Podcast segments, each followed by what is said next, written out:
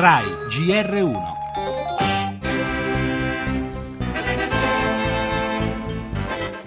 L'euro è irrevocabile.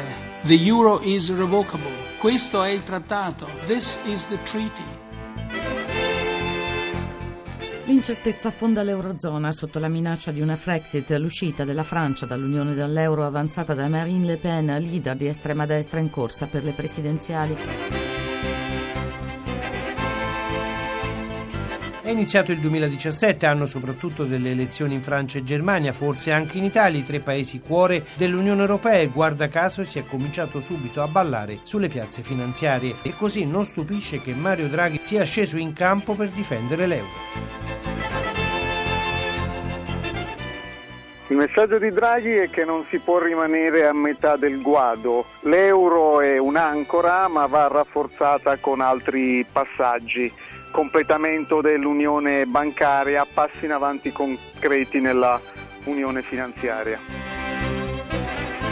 Il muro di Draghi a difesa dell'euro punta a proteggere la moneta unica dagli attacchi espliciti alla costruzione europea arrivati da Marine Le Pen e dal presidente americano Trump, che accusa la BCE di svalutare l'euro favorendo di fatto le esportazioni tedesche.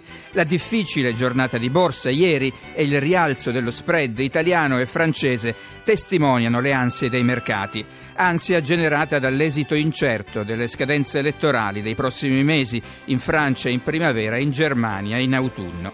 La ricetta di Draghi, come ci spiega l'economista Donato Masciandaro, è esattamente l'opposto di, da quella proposta dai critici dell'Unione. Non meno Europa, ma più Europa. Una cura che può diventare efficace solo se si spiega anche quale Europa, quella della crescita o quella dell'austerità. Le altre notizie, nomine in Campidoglio, anche Romeo indagato per abuso d'ufficio, intanto è pressing sul Movimento 5 Stelle per lo stadio a Roma. Gli esteri, da Apple a Google, 100 big del web sfidano Trump in tribunale contro il bando degli immigrati. Nel nostro giornale anche i drammatici dati sulla cosiddetta terra dei fuochi, la denuncia delle mamme, morti in 20 giorni 8 bambini. Da oggi sul GR1 poi le testimonianze dei giornalisti costretti a vivere sotto scorta perché in prima linea con le loro inchieste contro la criminalità organizzata. Ed ancora oggi la giornata della sicurezza in rete contro il cyberbullismo, lo spettacolo al via da stasera il Festival di Sanremo e per lo sport il calcio e lo sci.